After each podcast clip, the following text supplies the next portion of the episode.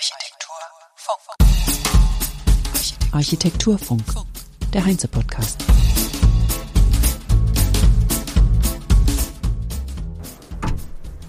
Herzlich willkommen zum Klimafestival Podcast.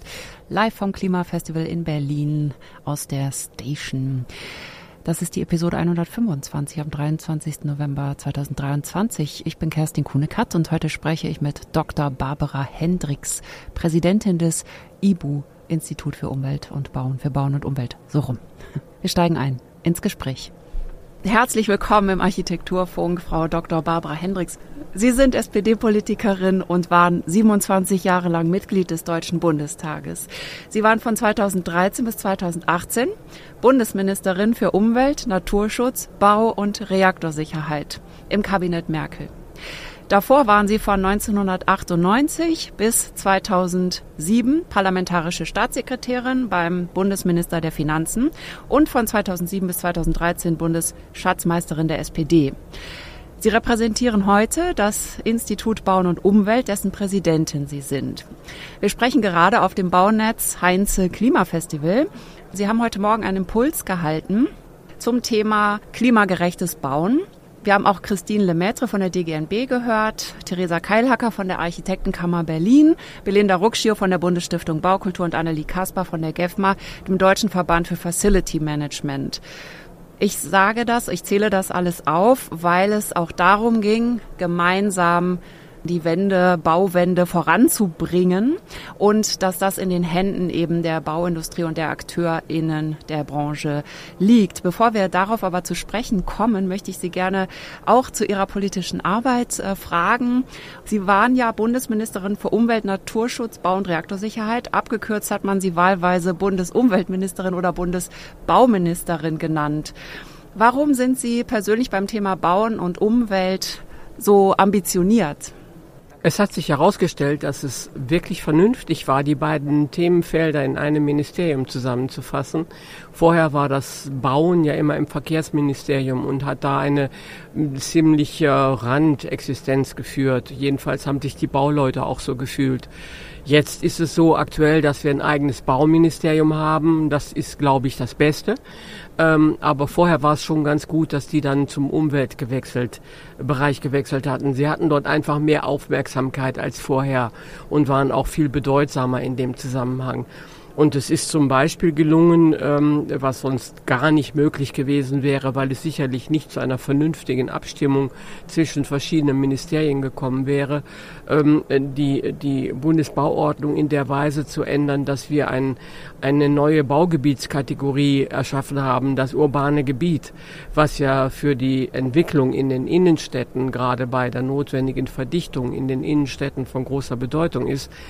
Und äh, das war möglich, weil man eben, ja, ich sag mal vereinfacht, die Bauleute auf der einen Seite und auf der anderen Seite die Emissionsschutzleute auch wirklich in einem Haus zusammenfügen konnte.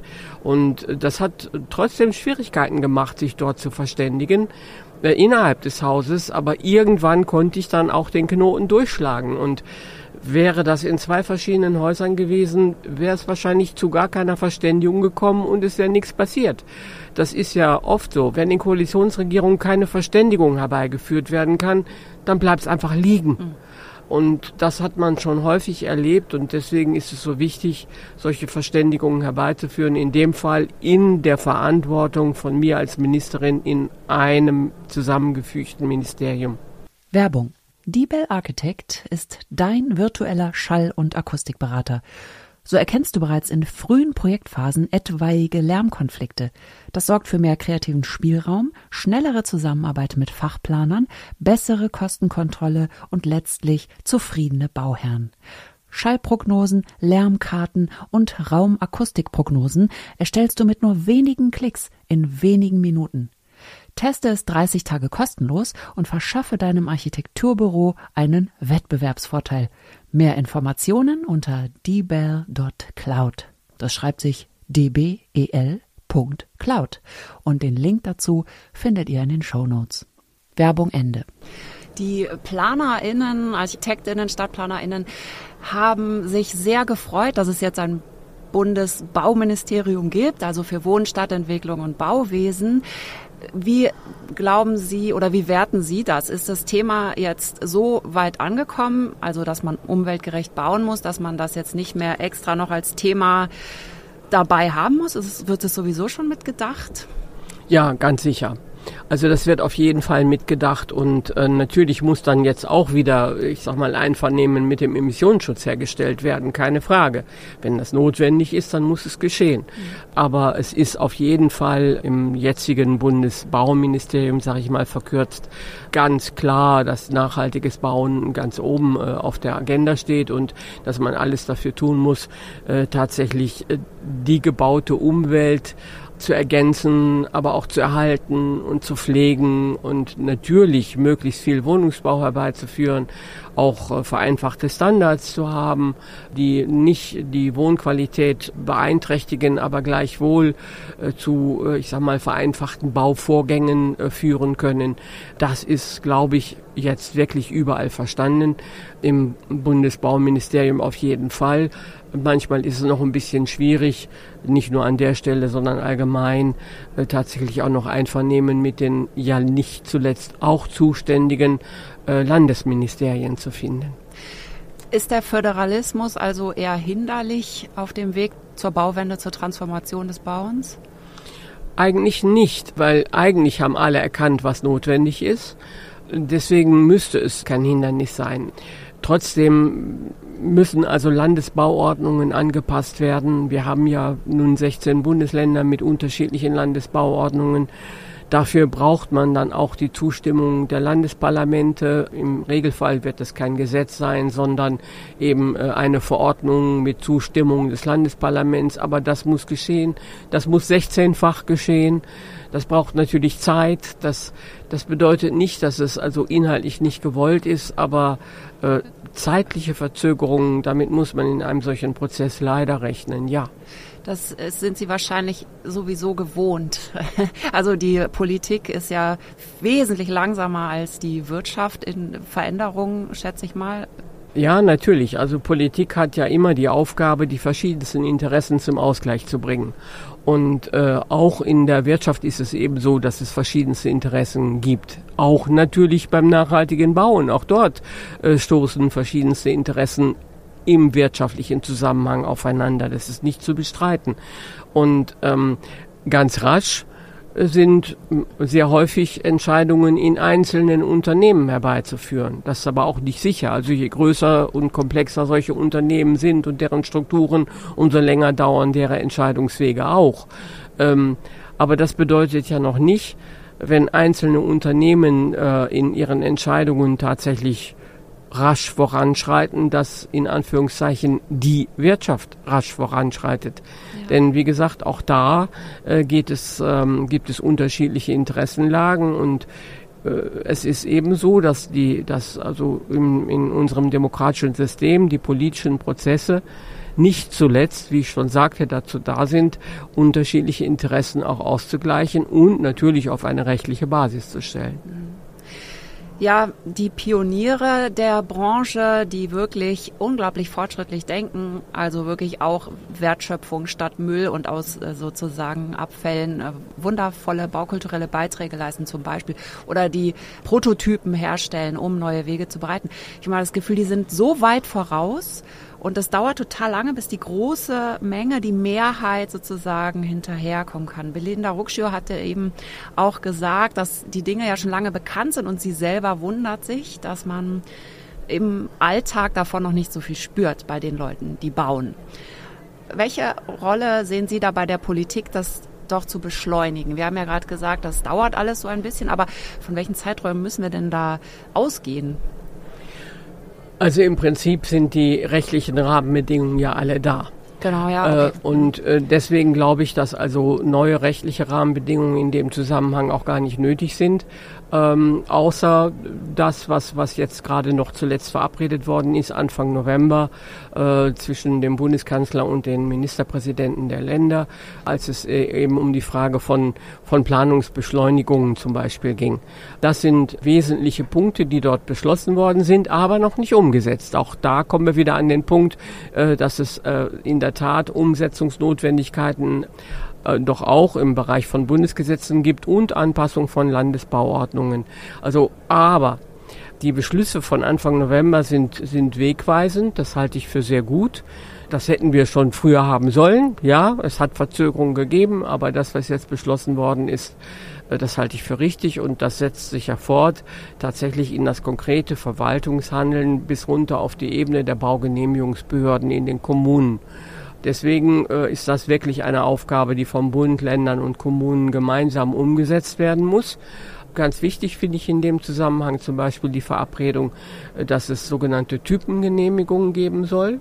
Also zum Beispiel beim seriellen Bauen für eine eine bestimmte Serie eine Typengenehmigung durch ein Bundesland und damit anerkannt in allen Bundesländern. Mhm. Das wäre ein riesiger Fortschritt. Das würde natürlich ähm, vereinfachen, beschleunigen, preiswerter machen. Also das, äh, ich will wirklich die Architektenleistungen nicht schmälern, im Gegenteil. Äh, aber es gibt natürlich schon, ich sag mal, Teilerrichtungen von Gebäuden, die man wirklich einfacher machen kann, als es heute geschieht.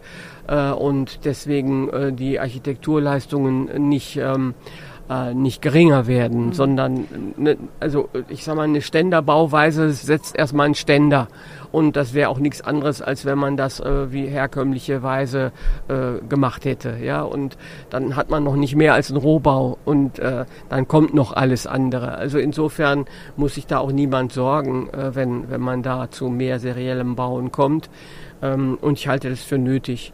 Und, äh, aber an der Stelle, wie gesagt, gibt es bisher noch keine Typengenehmigung. Das soll aber jetzt kommen. Ich hoffe, dass das jetzt wirklich in absehbarer Zeit auch in den Landesbauordnungen umgesetzt wird. Und das heißt ja umgekehrt, dass sie im Moment noch zu kompliziert gebaut wird. Ich glaube, dass wir in der Tat in der ganzen äh, Bauwirtschaft eigentlich ich sag mal, noch nicht alle Ressourcen gehoben haben, die schon da sind und die man heben könnte äh, und die dazu führen würden, dass man auch das Bauen preiswerter machen könnte. Also mit Ressourcen meinen Sie jetzt äh, also, nicht Materialien, äh, sondern die, wissenschaftliche, die, die Wissen, ja, genau, ja. wissenschaftliche und praktische Erkenntnisse. Ja, ja wissenschaftlich-technische und praktische Erkenntnisse äh, werden nach meinem Dafürhalten im Bauen noch nicht genug umgesetzt und ähm, ich glaube, da ist ein wirklich großer Punkt, der, in der, der wirklich äh, alle Beteiligten in, in dem Zusammenhang anspricht, äh, weil das, wie gesagt, natürlich auch äh, das Bauen preiswerter macht. Gab es jemals die Überlegung, eine Stadtarchitektin, wie sie Kopenhagen hat, auch zu haben? Also jemand, der dann auch dabei einen Blick auf die Baukultur wirft, auf die Qualität der gebauten Umgebung. Also dass wir nicht sozusagen im seriellen Bauen in so einem vielleicht äh, Baumarktschick enden, sondern dass das Ganze überwacht wird von einer Institution oder von einer ähm, installierten Person, die Sorge trägt, dass das Ganze eine ja, sinnliche, anspruchsvolle Umgebung bleibt. Ja, in Kopenhagen sagen wir Stadtarchitektin und äh, wir sehen natürlich auch, dass in Kopenhagen äh, Stadtentwicklung und Wohnungsbau wirklich in, in guter und beispielhafter Weise stattfindet. Äh, das lohnt sich wirklich, sich das mal anzusehen, was da so in den letzten 20 Jahren geschehen ist. Äh, aber andererseits müssten diese Aufgaben ja wahrgenommen werden von den vorhandenen äh, Baugenehmigungsbehörden in den Kommunen. Denn es baut ja nicht jemand einfach so, wie er will. Also es gibt auch in Europa Länder, wo einfach so gebaut wird, wie man will. Zum Beispiel in Belgien ist das noch weit verbreitet. Äh, aber in Deutschland muss ein, ein jedes Bauvorhaben ja genehmigt werden und es muss wird natürlich auch unter ästhetischen Gesichtspunkten angesehen. Also wie passt es in seine Umgebung, wie fügt es sich ein und so. Das ist ja ein wesentlicher Punkt im, im Baugenehmigungsverfahren. Und da sind ja gewöhnlich auch äh, ausgebildete Architektinnen und Architekten oder Bauingenieurinnen, Bauingenieure äh, tätig. Das kann ja gar nicht anders sein in den Baugenehmigungsbehörden der Kommunen. Ähm, und ich glaube schon, dass, dass darauf auch großer Wert gelegt werden soll und muss.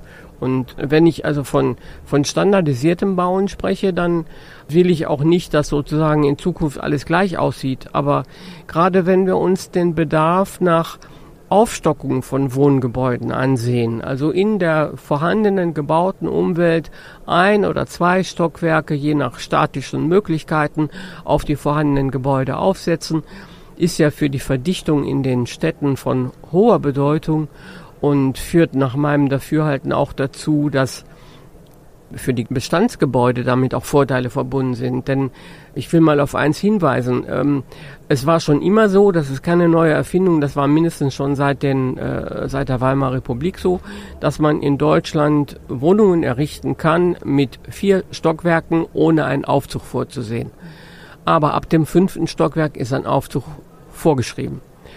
Wenn man jetzt also all die vielen Nachkriegsbauten mit vier Stockwerken, die wir überall in der Republik haben, sich betrachtet, statisch natürlich beachtet, was ist möglich und würde dann also ein weiteres oder zwei weitere Stockwerke aufsetzen in Ständerbauweise und die sollte dann wirklich typengenehmigt sein. Alles andere wäre ja unsinnig, mhm. ja. Dann führt es dazu, dass zugleich Aufzüge installiert werden müssen. Mhm. Im Zweifelsfall natürlich an den hinteren Fassaden. Ja, und ja, und ja, wie das überall, ja, ja, ja, an den hinteren Fassaden mit mit Haltestopps auf den Treppen absetzen. Anders kann es dann meistens nicht gehen. Ja, ja. Aber es ist natürlich trotzdem für die Menschen in den Bestandswohnungen, die bis zum vierten Stock bisher ohne Aufzug gelebt haben, ein Vorteil, wenn sie bis zum dreieinhalbsten Stock fahren können und nur noch einen halben Stock laufen müssen. Das ist noch nicht barrierefrei, aber es, es hilft doch sehr, wenn man älter wird. Ja. Also insofern glaube ich, dass man da wirklich richtige Win-Win-Situationen schaffen kann.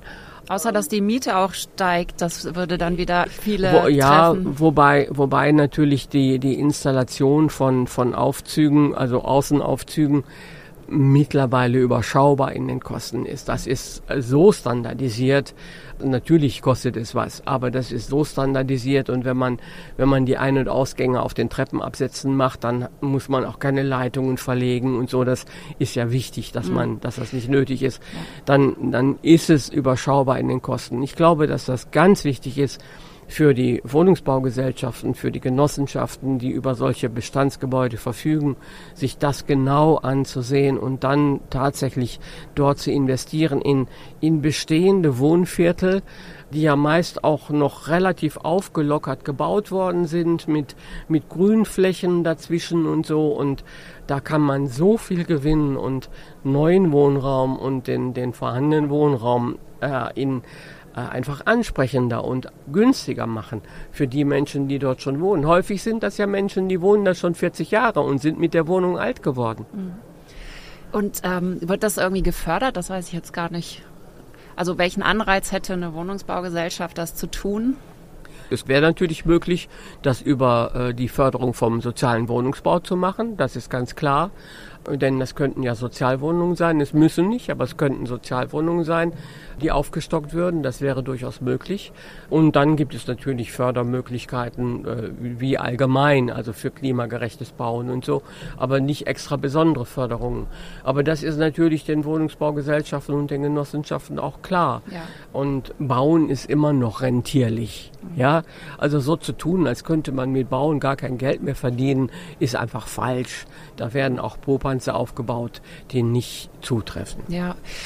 Sie haben sich ja auch gegen die Bodenspekulation versucht stark zu machen, beziehungsweise haben ja auch was erreicht. Und wenn man jetzt mal einfach nur googelt nach Bodenspekulation Berlin, dann findet man vor allen Dingen in regelmäßigen Abständen, sagen wir mal alle paar Jahre, Forderungen aus der SPD, die Bodenspekulation muss beendet werden. Man merkt daran, es ist sehr schwierig, das Thema zu beenden. Aber die Liegenschaftspolitik hat sich schon geändert, jetzt wo die Filetstücke natürlich weg sind. Das hat natürlich ja auch zu der Wohnungssituation geführt. Also ich spreche jetzt mal nur von Berlin, aber ich denke, in anderen Großstädten ist es ähnlich. Und jetzt möchte ich mal zu Olaf Scholz kommen, der ja eine neue Forderung in den, also in den Orbit geschossen hat, möchte ich mal sagen. Und zwar, dass 20 neue Wohnsiedlungen gebaut werden müssen. Dringlichkeit, jetzt macht mal hinne, es geht mir alles zu langsam. So habe ich das auf jeden Fall aufgefasst, wie ich die Nachrichten gelesen habe.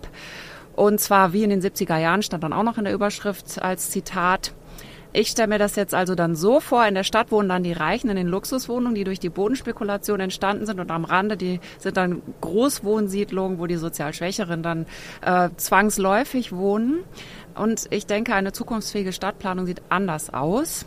Und seine Forderungen stehen auch diametral den Aussagen der Expertinnen aus Stadtplanung, aus der Baukultur entgegen. Also Aspekte wie weniger Neubau, Ressourcenschutz, mehr Bauen im Bestand, leerstehende Kaufhäuser umbauen, also Umbaukultur, weniger Versiegelung. Eine soziale Mischung in der Stadt herstellen, Mischnutzung und soziale Mischung. Die Bundesarchitektenkammer hat sich dementsprechend auch geäußert, sehr sachlich, aber ich war etwas entsetzt. Deswegen die Frage, wie kommt es, dass er sowas sagt? Spricht er nicht mit den Expertinnen aus der Planung? Also er ist ja kein Stadtplaner offensichtlich und es hat ja auch Langzeitfolgen, so sowas zu tun, solche Großwohnsiedlungen. Wir haben das doch schon mal erlebt und wie kommt das? Also ich verstehe es nicht. Ich würde dem auch nicht zustimmen. Ich, äh, ich würde also wirklich die äh, neue Stadtteile hat, hat äh, Olaf Scholz ja gefordert. Also nicht ja. nur einfach äh, Großwohnsiedlungen am Rand, sondern neue Stadtteile, etwa 20 in der ganzen Republik. Ich will es nicht ausschließen, dass es in der einen oder anderen Stadt dazu kommt, aber ich halte es für außerordentlich unwahrscheinlich, dass tatsächlich irgendwo, irgendwo in der Republik insgesamt 20 neue Stadtteile entstehen. Sie haben ja die Prinzipien, die eigentlich von allen Fachleuten vorgetragen werden, eben auch gerade nochmal zusammengefasst. Ähm, ich kann die, die Kritik der Architektenkammer auch verstehen. Als letzte Möglichkeit würde ich neue Stadtteile nicht ausschließen, aber vorher muss sozusagen alles andere erledigt werden. Und das ist eben noch nicht erledigt. Und da bin ich der Auffassung, dass, dass wir da unser Augenmerk drauf legen müssen. Ähm, es geht äh, aber auch nicht, nicht ausschließlich um die Frage, äh, die Reichen in der Innenstadt und, und die weniger Wohlhabenden am Rand obwohl das natürlich auch Erfahrungswissen ist, das ist vollkommen klar. Andererseits haben wir natürlich in der Weimarer Republik auch äh, Stadtbezirke gebaut, die damals für auch, auch Großwohnsiedlungen waren. In Berlin stehen, sind sie alle gemeinsam Weltkulturerbe. Also man kann auch was Gutes machen, sonst wären ja nicht die Großwohnsiedlungen von Berlin zum Weltkulturerbe geworden. Ausgeschlossen ist es also nicht. Aber trotzdem ist erstmal das andere, also die, die bestehenden Städte, ähm, ja, ich sag mal, äh, weiter herzurichten. Beispiele haben Sie ja genannt, aufstocken, verdichten und so, das gehört dazu. Wobei natürlich ganz wichtig ist, dass wir vor dem Hintergrund des Klimawandels in den Städten auch äh, genügend Grün und, und genügend Wasser haben, weil das das Einzige ist, was die Temperaturen absenkt. Ja. Und äh, in den Städten ist ja gewöhnlich die Temperatur um vier Grad höher als im Umland. Und wenn wir also bedenken, wir haben ähm, Früher haben wir noch vor, so vor 20 Jahren haben wir in Deutschland im Schnitt, im Schnitt vier Hitzetage gehabt. Also nach der Definition äh, Tage mit mehr als 30 Grad. Und in den letzten Jahren sind wir im Schnitt bei 14 Hitzetagen angekommen. Äh, also wiederum ja. mit mehr als 30 Grad. Und wenn man dann noch bedenkt, dass es in den Städten immer noch 4 Grad wärmer ist und es wird ja nicht nur in den Städten gemessen, es wird ja auch an anderen Punkten gemessen, dann sind Menschen, ältere Menschen und Menschen mit Vorerkrankungen äh, extrem gefährdet in ihren Wohnungen in den Städten und brauchen also rundherum Grün und Wasser, äh, um die Temperatur abzusenken. Übrigens stadtplanerisch eine Herausforderung. Irgendwoher muss man den Raum in der Stadt ja dann auch nehmen, ja. sofern es noch nicht genügend Grün und Wasser gibt. Ja, genau. Dreifache Innenverdichtung ne, nennen wir das ja dann. Ich habe ja das Bedürfnis, dass die jungen PlanerInnen mehr Zugang haben zur Gestaltung des öffentlichen Raumes, weil die sind unglaublich kreativ und da kämen dann auch mal ganz neue und frische Gedanken rein. An wen muss man sich wenden, um die Vergabeverfahren zu ändern? Das, da, ich rede sehr viel mit jungen ArchitektInnen, die sind sehr frustriert darüber, dass sie ausgeschlossen sind. Und es ist, denke ich mal, wirklich für die gesamte Gesellschaft, oder wäre es ein Riesenvorteil, wenn sie teilnehmen könnten. Ja, das ist, äh, ich verstehe das. Das, das ist in der Tat sicher ein Problem. Äh, die Vergabeverfahren erfolgen ja im Wesentlichen dann auch wieder durch die kommunalen Behörden. Aber natürlich auch größere Bauträger, Wohnungsbaugesellschaften, Genossenschaften machen ja auch Vergaben, nicht im, im förmlichen Verfahren, aber sie vergeben ja auch. Und alle, die vergeben, die ja, da ist natürlich auch sowas wie Trägheit vorhanden. Da, da, das macht man halt dann mit denen, die man sowieso kennt. Also ja. äh, gerade wenn man kein förmliches Verfahren hat, also gar nicht ausschreiben muss, wie die Privaten ja nicht müssen. Also Genossenschaften, Wohnungsbaugesellschaften müssen ja nicht ausschreiben. Die können sich ja einfach mal ein paar Angebote geben lassen und gucken und dann entscheiden. Und die förmlichen Vergabeverfahren haben wir nur bei der öffentlichen Hand. Und bei den förmlichen Vergabeverfahren der öffentlichen Hand können sich natürlich auch Jüngere bewerben, ganz klar. Trotzdem ist dann die Frage, kommen sie denn in die engere Wahl? weil dann häufig natürlich auch die Entscheider sagen, hm, weiß ich nicht, ob die das können, wir haben ja noch nie mit denen zusammengearbeitet und äh, lass uns doch mal lieber die fünf in die engere Wahl nehmen, deren Angebote gut sind und die wir gut kennen. Mhm. So, und so passiert das halt. Und äh, bei den, bei den Privaten umso mehr, weil die können ja, wenn sie wollen, immer mit denselben arbeiten. Niemand hindert sie daran. Mhm. Können mit denen die Preise verhandeln. Nehmen sich jemanden und machen Preisverhandlungen. Und dann erfolgt die Vergabe. So, und äh, deswegen ist da eine Hürde sozusagen, ja, in den Köpfen derjenigen, die die Vergaben vornehmen. Vielleicht muss man sie hindern. Also ich wollte wirklich hindern, immer nur das Gleiche zu wiederholen und dass man verpflichtend sagt, jede Generation muss vertreten sein. Also bei den Architektinnen sind ja die Jungen, das sind die unter 40. So, und dass sie dabei sein müssen. Das könnte man in der Tat. Also in öffentlichen Vergabeverfahren äh, könnte man das als eine der Bedingungen nehmen, dass also ähm, eben auch, ich sag mal, jüngere äh, Planerinnen und Planer mindestens auch ein Angebot abgeben dürfen. Ja. ja. ja. Und es gibt ja auch Arbeitsgemeinschaften, junge Köpfe, die sich mit etablierten Büros dann zusammentun und eben dann, dass der, dass der Geist erhalten bleibt und die Erfahrung beim Bauen sozusagen auch dabei ist. Sie sind ja als Präsidentin des IBU hier heute. IBU macht sich ja für EPDs, also Produktdeklarationen stark und für Systemerfassung. Was wünschen Sie sich denn für die Präsidentschaft beim IBU? Zunächst will ich darauf hinweisen, dass ich das rein ehrenamtlich mache und nicht im operativen Geschäft bin. Und für das IBU wünsche ich mir, also für das Institut Bauen und Umwelt, eingetragener Verein, dem gehören ganz viele Mitgliedsunternehmen an, und zwar aus dem Bereich der Baustoffe, um es zu erläutern. Und das ist eigentlich das Beste, was da passieren kann, dass nämlich die Baustoffindustrie von Anfang an ökologisch denkt. Und nur dann würde sie auch EPDs bekommen für die Produkte, die sie ja den Kundinnen und Kunden verkaufen will. Und deswegen glaube ich, dass das für das nachhaltige Bauen, was eben den Bereich der Baustoffindustrie anbelangt, von herausragender Bedeutung ist. Von Anfang an immer mitdenken und von Anfang an einsetzen. Das bringt natürlich das beste Ergebnis und außerdem ist es das preiswerteste und effizienteste. Vielen Dank für das Gespräch, Dr. Barbara Hendricks. Und das war's für heute. Das Klimafestival ist im vollen Gange und findet morgen noch den ganzen Tag in der Station statt. Kommt vorbei, hört Stefano Boeri und andere. Stefano Boeri war ja letzte Woche hier im Podcast zu Gast. Er ist morgen live hier und hält die Abschlusskeynote. Seid dabei, diskutiert mit, genießt den Input, wenn sich alle am Bau Beteiligten treffen und über Lösungen, Ideen und Konzepte für das Bauen von morgen debattieren. Den Link für das Programm und für die Anmeldung auf heinze.klimafestival.de findet ihr in den Show Notes. Wenn ihr keine Episode verpassen wollt, abonniert doch einfach den Podcast und aktiviert die Glocke. Dann bekommt ihr eine Nachricht, wenn eine neue Episode erscheint. Immer donnerstags um 17 Uhr. Danke euch fürs Zuhören. Habt eine schöne Woche. Tschüss. Architektur Funk.